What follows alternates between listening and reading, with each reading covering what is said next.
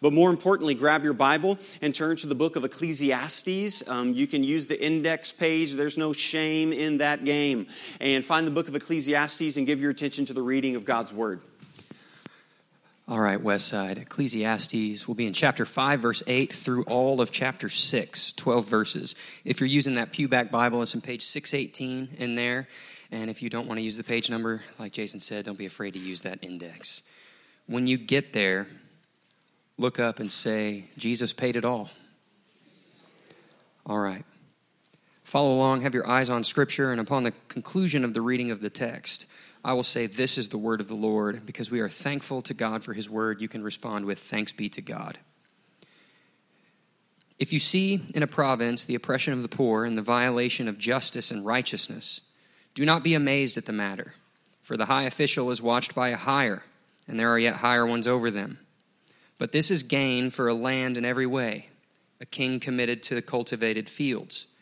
He who loves money will not be satisfied with money nor he who loves wealth with his income.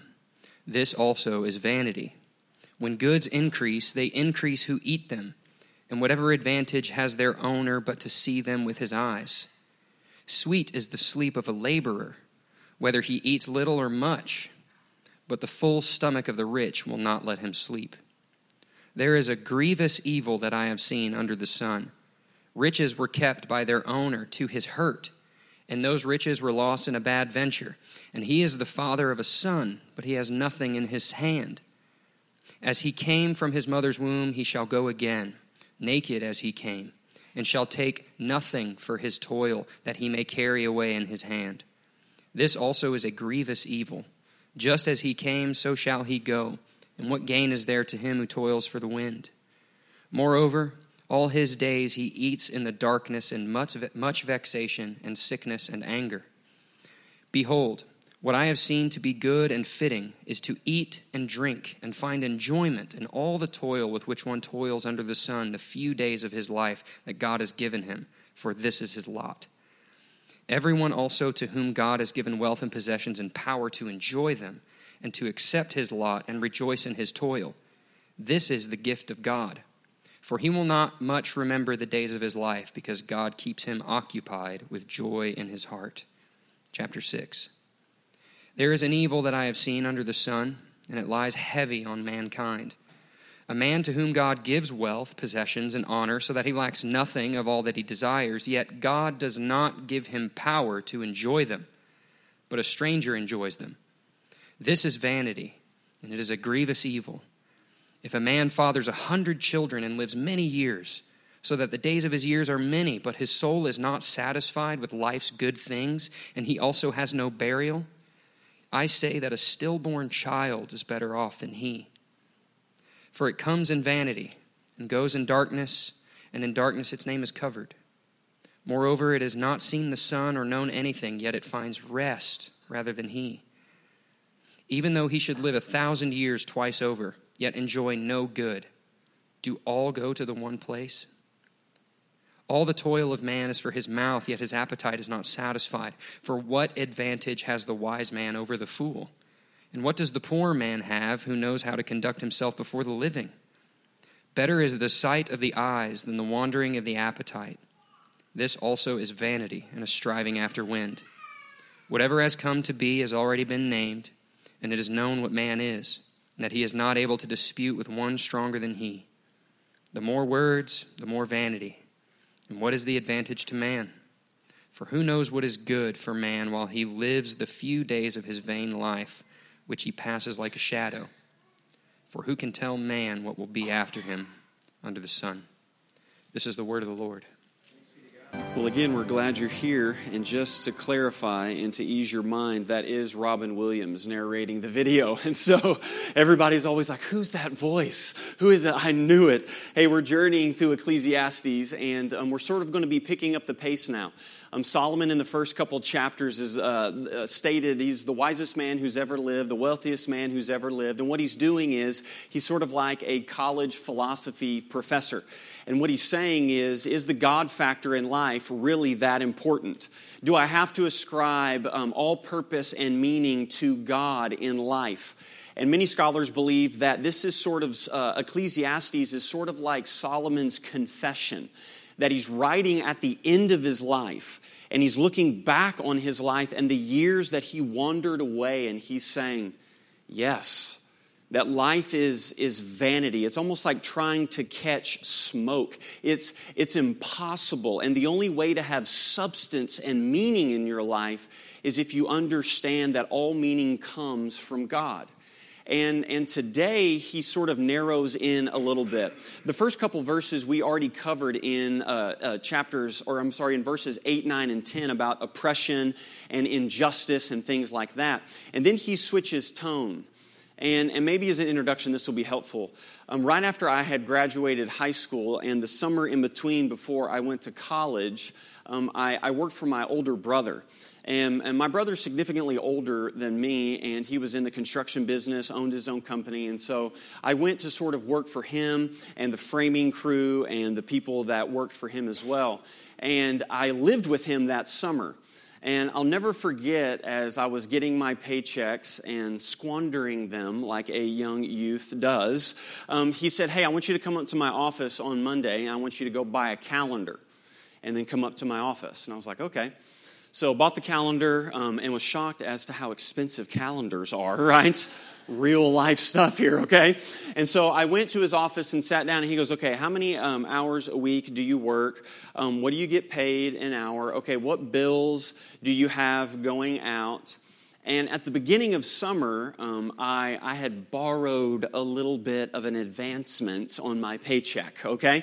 And so it was my brother, and I was like, hey, I need a little bit of advance and all of this. And and basically, as we started to look at the month and then the money that was coming in and the money that was going out, and then on top of that, the money that I owed him. As we got to the last day of the month, I'll never forget, my brother turned and looked at me and he said, Craig, he always called me Craig from a funny movie. He said, uh, Craig, uh, you ain't got no money, man. And I was like, I don't have any money. And he said, and it's really important because you still owe me money as well. And what my brother was doing was, is, is he was sort of teaching me a real life example. He was saying, hey, if you're going to grow up and if you're going to live in this world, you've got to understand a few things. And one of those things is, is how to handle your money. And today, Solomon, if you will, is sort of like that. He's like an older brother or an older, wiser person, and he is sitting us down today and he's saying, Hey, one of the things that you have to understand about life is this issue of, of money. Now, I know that when we start talking about money and it involves church and this, that, and the other, um, some of you are like, we chose to come today? Oh, great. Right? Well, here's a, here, I, I need to do a couple things. The first thing is this we have to understand that, that Solomon, he's qualified to talk about money, okay? So um, I did a little bit of research this week, and, and if you want to study his backstory, 1 Kings chapter 10 is, is a good snapshot of Solomon's life. Solomon was extremely wealthy. And um, one biblical scholar accounted for inflation and sort of everything like that and took Solomon's network that he had in 1 Kings 10, which was gold and silver and all of this stuff, and equated it to today's economy and Solomon's net worth would be close to a trillion dollars with a T, okay? Um, yeah, that would help out the national deficit, I would think a little bit, right? And so here's what we have to understand Solomon's qualified to talk about this. So, so we have a good, reliable source. The second thing is this the Bible talks a lot about money, and so does Jesus, okay? And so, actually, if, if I were to um, mimic Jesus' preaching schedule that he had in the Gospels, Jesus talked more about money than heaven and hell combined. And if I was to preach like Jesus preached, I would preach one sermon a month on money. All right? So, what we're going to do for the next, okay? I mean, I mean that's pretty intense, and so we need to know these things. But, but lastly, this right? We always say that there's a ditch on either side of the road. Money is not bad. the love of money is what's bad. Okay? And so the Apostle Paul actually tells a young pastor, Timothy, this in the New Testament. But godliness with contentment is great gain. For we brought nothing into the world, and we cannot take anything out of the world. But if we have food and clothing, with these we will be content. But those who desire to be rich fall into a temptation, into a snare, into many senseless and harmful desires that plunge people into ruin and destruction. For the love of money is a root of all kinds of evil.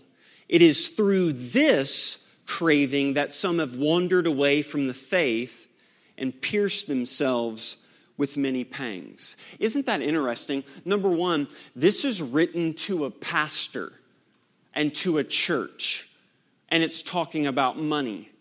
And Paul says, Be careful. We need to understand this issue. But secondly, he says, the love of money. The love of money. So here's what you and I think. Oh, yeah, well, the rich and people who, who have a ton of money and love money and are always pursuing money and doing this, that, and the other, those are the people that have the problem.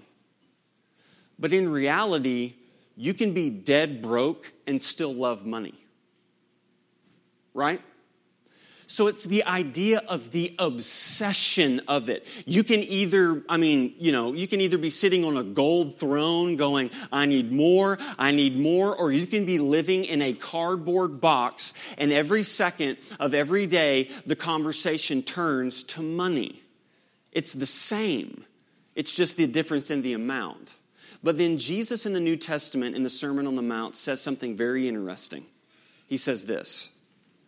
For where your treasure is, there your heart will be also. Uh oh, uh oh. You know what's funny is when it comes to this issue of money and you involve church and things like that, people always kind of do the, well, that's between me and the Lord, brother. Oh, really? Well, because Jesus talked a lot about it. And, and Jesus actually said, um, uh, What's the famous movie? And there's the one line with Tom Cruise where he says, the uh, Show me the money, right? That's what Jesus is saying. And, and here's the thrust of Ecclesiastes today is this money is a way to measure where I find pleasure. Hopefully that'll stick for you today. Money is a way for me to measure where I find my ultimate pleasure, satisfaction, and purpose in life. Jesus says, um, Do you want to know about your relationship with God? Do you want to measure that? Do you want to uh, gauge your heart and your satisfaction in God? Then show me your checkbook. Let's measure this out. Because what we spend money on and how we view money is a way for us to measure that. And Solomon's saying the same thing. Solomon's saying, hey, I've made a lot of money in my day, and there's some things that you need to know about this. Um, I had great help this week in my study, and I would recommend this source to you. Dr. David Jeremiah wrote a book called Searching for Heaven on Earth. And the way that he outlines the text is immensely practical and helpful. And so I'm citing him today and using him, and I would highly recommend for you to purchase this book to sort of dive more deeply into Ecclesiastes. But I also think it's important for you to know I don't have this all figured out. I'm, I'm learning about stuff as well. Um, I don't have like this, I don't really sometimes care about money. I care about what money can get me sometimes. And so I'm the guy that like goes to the gas station and I love the truck stop gas stations that are like a mini mall, you know, like the Flying J. And so I'm the guy that goes in there and buys a $3 bottle of water, maybe a cowboy hat, sunglasses, and a sweatshirt. I don't know, right? I mean, maybe we got a party or something. I don't know, right? and then I buy a DVD or something, right? And so, like, I'm learning about this as well. And so he helped me, and hopefully he will help you as well today. And the first thing that Solomon tells us in these verses is this there's some things we need to know about money, okay? Here's what we need to know about money. The first thing is this the more we have, the more we actually want. Look at verse 10. He who loves money will not be satisfied with money nor he who loves wealth with his income. This also is vanity. You know what Solomon's saying? He who loves money and is pursuing this high income is actually not going to be satisfied with the high income and with the money. It's almost like this black hole that the more we get, the more we desire and the more that we want. And to break it down on a practical level, here's what Solomon's saying there's no perfect amount for you. There's not. And I know what some of you are saying. Um, I think it's probably the amount of my student loans. that seems like a pretty good amount for me, right? Uh, the truck payment or the mortgage would be a good starting point. And here's what Solomon's saying listen, that is a mirage. That as soon as you pay that off and as soon as you get that amount, your eyes will begin to wonder and your heart will begin to wonder. The more you have, the more you want. The second thing is this the more we have, the more we spend. Look at verse 11. When goods increase, they increase who eat them. And what advantage has their owner but to see them with his eyes? The more you get, the more you tend to spend. And it's funny, he says, the more money you get, all of a sudden there's more mouths to feed, right? I call this like your second cousins, right? Come into a little bit of money, and all of a sudden, Uncle Joe shows up on the front porch. Well, buddy, I haven't seen you in a real long time doing good. Well, I didn't realize the business, that's a nice truck you got there. I didn't realize the business was taking off. And oh, by the way, we're needing a little, right? And so Solomon's saying, actually, the more money that you get, you're going to end up spending that money. And I did a little bit of research this week, and here's what's interesting. Did you know that 70% of people who win the lottery go broke within three to five years? Broke. Three to five years. I mean, just, just look at these stories of after when people win the lottery. It's insane. But here's what you and I are doing you know that, you see that, but you think you're the exception. And you think, oh no, I need this amount, and oh no, I would not squander that. And what Solomon is doing is he's sitting us down going, no, no, no. These are truths that you cannot avoid. You are not the exception. I was not the exception to this, Solomon is saying. The more you have, the more you want. The more you have, the more you spend. And then the third thing is this the more we have, the more we worry. Look at verse 12. Sweet is the sleep of a laborer, whether he eats little or much, but the full stomach of the rich will not let him sleep. Interesting. Solomon says there's a laborer who works for pennies on the dollar, sometimes doesn't even eat that much, and sleeps like a baby. And then there is a rich king, if you will, who has a full belly and tosses and turns every night. The more you have, the more you worry. So the business increases, or you get more responsibilities at your job, and now you finally are able to do this, that, and this, and go on the vacation and do this. But at night, you're thinking about, I got to bid that job. Now this is coming up. Now I got to do this, and now we got to get these things in order, and now I have to do this. And what tends to happen is now that becomes the focal point. And I wonder, is Solomon writing almost about like the good old days? Have you ever had those conversations? If you've been married for a while or have kids, like Courtney and I, um, we ate dinner on a vacuum cleaner box for the first couple weeks when we moved into our first house after we got married, right? We didn't have a dining room table. We just ate on the little vacuum cleaner box right there. And you look back on that and you go, man, things seem to be so like carefree and so simple and this, that, and the other. And Solomon says, yes, they were. Because there's something about the burden of money that happens. Also, did you know that one of the number one things mentioned in most divorce cases is finances? Finances cause a strain when it comes to the relationship. I also read in Psychology Today that your financial health is almost a direct correlation to your mental health as well. That worry, anxiety, fear, lack of sleep, all of those things happen when money is placed at the focal point. And I know what some of you are saying. Jason, I grew up and I didn't have money. I don't have money now, this, that, or the other. But actually, did you know, according to world economics, everybody in this room is considered the wealthiest generation that has ever lived in the history of mankind worldwide? Bar none.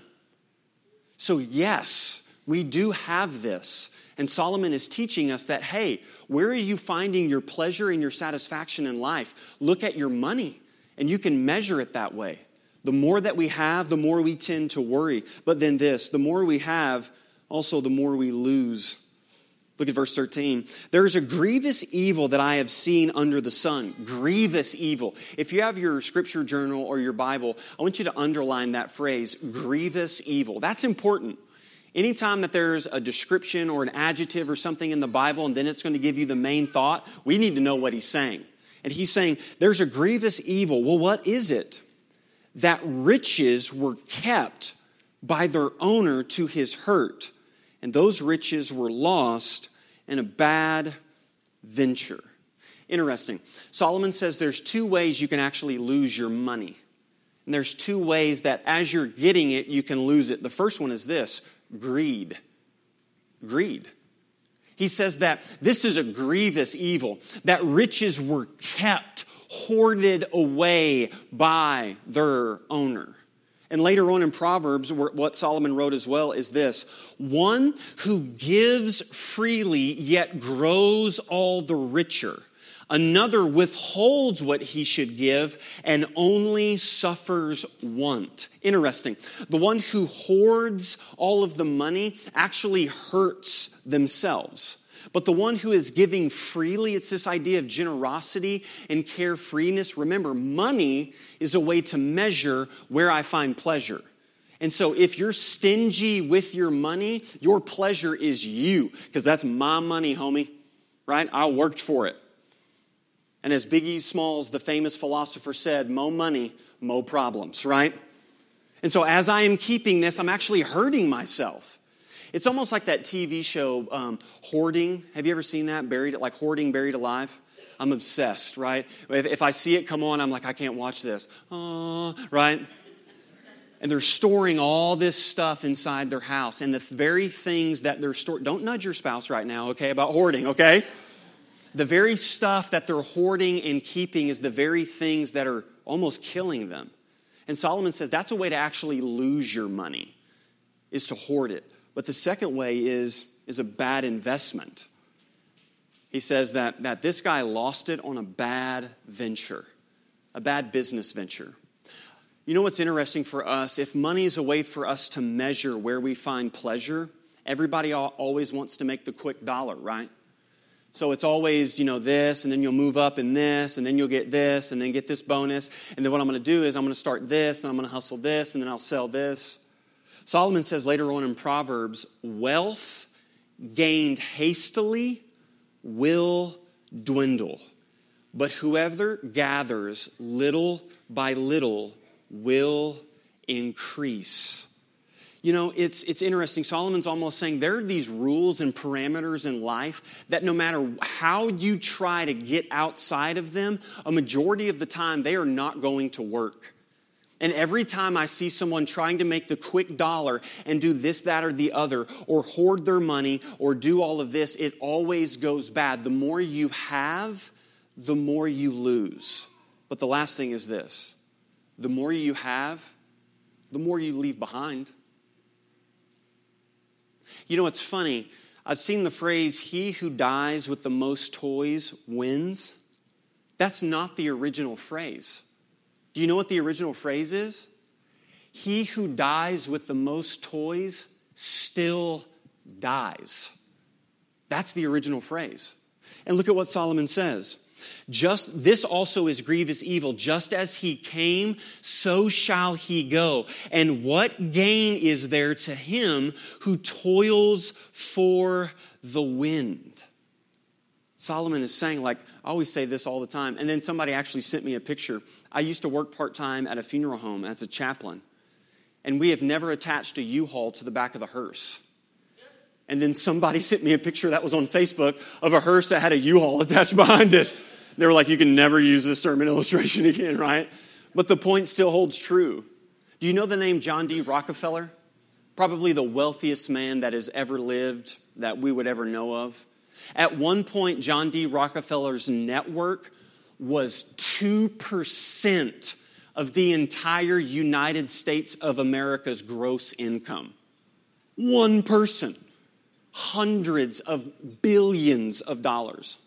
When he passed away, a news reporter asked his lawyer, How much did he leave behind? And the lawyer, quick on his feet, said, All of it.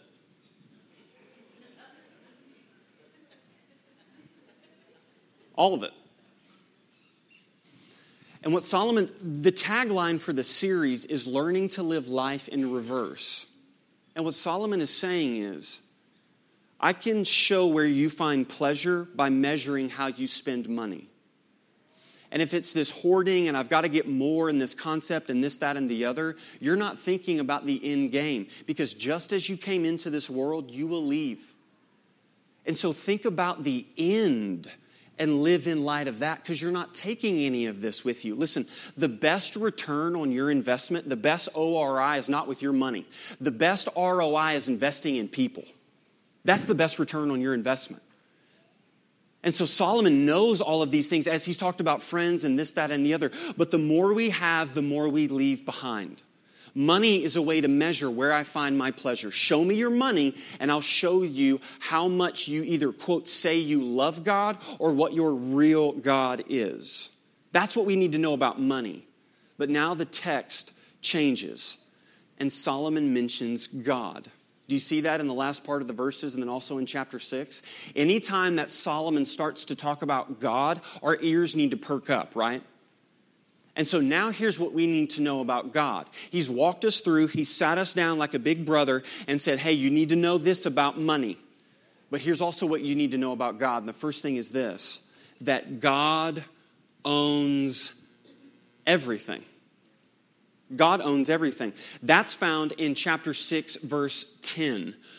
Whatever has come to be, here it is, has already been named. Now I need to do a little work.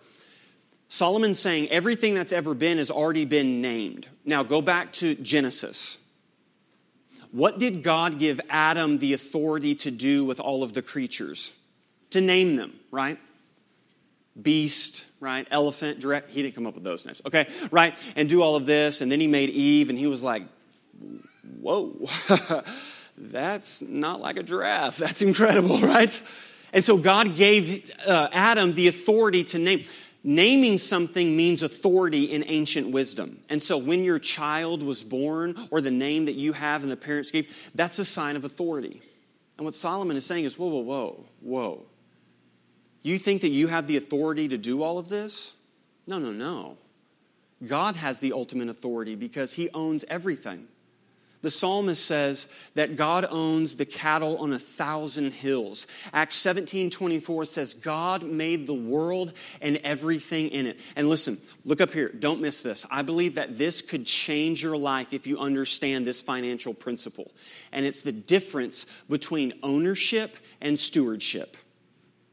For example, let's say that you are renting your house and you would really love to blow out the kitchen wall and you would love to put hardwood floor in and add the extension on and do this, that, and the other, and you just start to do it, and then your landlord shows up. How's that going to go for you? Not well. Why? How come you can't do that? You don't own that house, right? Now, let's go to stewardship. Let's say you're a homeowner. Well, the bank owns it, let's be honest, okay, right? Okay, for some of us, okay? Let's say you're a homeowner and you do those things. You're able to do that because you own your home. Listen, your money is not your money if you are a follower of Christ. If Jesus Christ is Lord of the cosmos, of literally the entire universe, but you think that that's your money, you do not want a king Jesus, you want a consultant. And the last time I checked, a king is not a consultant. As, as Abraham Kuyper said, there is not a square inch in the universe that Jesus Christ cannot declare, that is mine. That's mine. And listen, everything changes when you view it that way. That now I'm no longer an owner of this, but God has given me these resources to steward it. And then, almost like the pressure, like you get to take a deep breath. Whew, yeah, this doesn't depend on me. And it seems so counterintuitive. But Solomon says, yes, that's true about money, but know this about God. God owns everything. But the second principle is this that God gives good gifts.